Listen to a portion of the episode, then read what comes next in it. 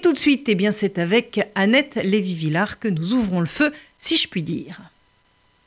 Bonjour Paul Henriette. Avant de me jeter dans l'actualité, je voudrais parler un instant de mon ami Henri Weber, qui est mort hier de cette saloperie de coronavirus et qui va nous manquer.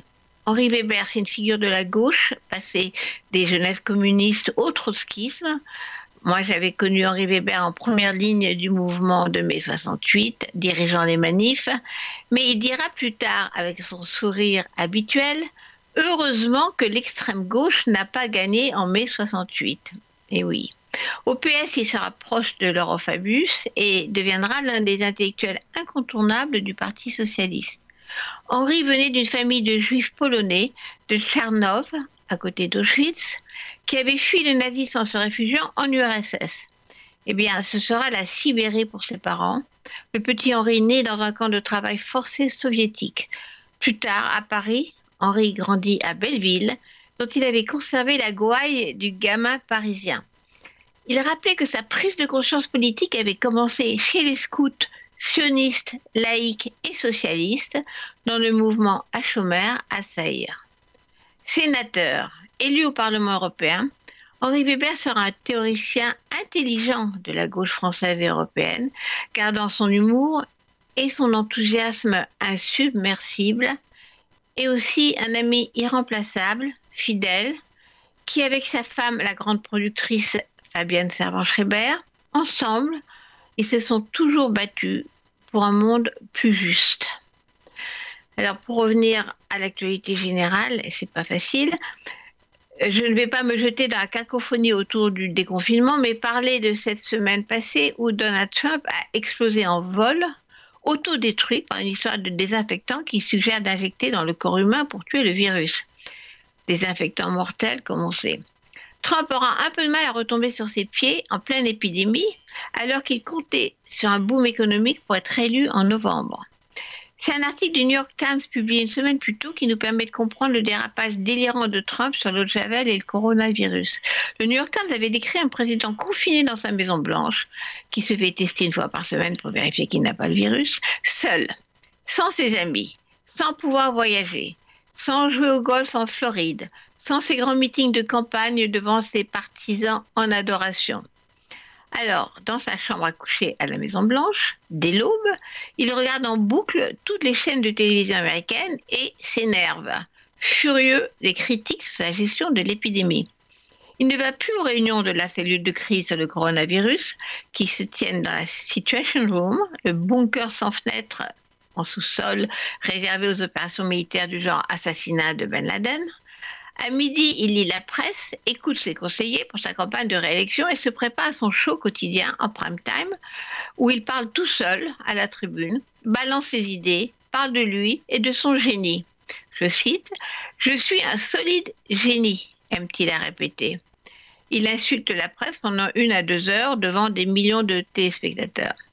La chaîne de télévision CNN a repassé la vidéo du briefing hallucinant de jeudi pendant que Trump propose qu'on teste l'injection d'eau dans les poumons, un caméraman zoome sur sa conseillère médicale, le docteur Deborah Birx, la coordinatrice de la cellule de crise coronavirus, assise au pied de la tribune, qui se décompose en direct. On se demande si elle va pleurer ou se lever et partir. CNN conclut que l'Amérique, je cite encore, a un leader qui suit ses propres instincts plutôt que d'écouter les experts certes. Le lendemain, Trump, s'en sortira peut-être en disant qu'il a voulu être sarcastique. Mais la vague de protestation ne retombe pas, y compris chez les républicains. Vendredi, le show présidentiel ne dure plus que 22 minutes et Trump part cette fois sans répondre aux questions des journalistes. Pendant le week-end, les médias s'interrogent sur l'avenir de Trump, en baisse dans certains États clés, et son opposant Joe Biden remonte dans les sondages. Le ministre de la Santé, Alex Azar, lui, a été viré et pas encore remplacé. Aujourd'hui, lundi, Trump va-t-il reprendre son one-man show qui ne fait rire personne? Quand samedi soir, Brad Pitt a été bien meilleur que lui dans l'émission culte Saturday Night Live sur NBC, déguisé en docteur Anthony Fauci, l'autre conseiller médical du président, qui commente les déclarations de Trump sur le virus et fait rire toute l'Amérique. Le New York Times, le lundi, s'interroge sur la santé mentale du président. Donald Trump dit toujours qu'il est d'une intelligence exceptionnelle, dit le quotidien. Mais sa suggestion d'injecter du désaffectant ne l'était pas. Et le journal conclut Aucun homme politique américain contemporain n'a jamais atteint un tel record de déclarations fausses ou illogiques. Trump, espérant éteindre l'incendie, a tweeté Ces événements ne, valent pas tout le temps et l'énergie qui consacrent mes adversaires. Va-t-il donc choisir moins de ces déclarations extrêmement intelligentes, pense-t-il, et moins de tweets? Il aura alors le temps d'écouter Simon and Garfunkel, The Sound of Silence, qui raconte un cauchemar. Hello, darkness, my old friend. I've come to talk with you again. Because a vision softly creeping left its seeds while I was sleeping, and the vision that was planted in my brain still remains within the sound of silence. Restless dreams, I walked alone narrow streets of cobblestone. Neath the halo of a street lamp, I turned my collar to the cold and damp. When my eyes were stabbed by the flash of a neon light, it split the night and touched the sound of silence. And in the naked light I saw 10,000 people, maybe more. People talking without speaking. People hearing without listening. People writing songs that voices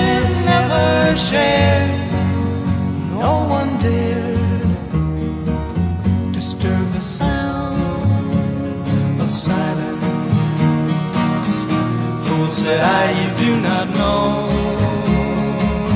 Silence like a cancer grows.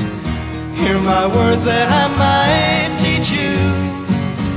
Take my arms that I might reach you. But my words,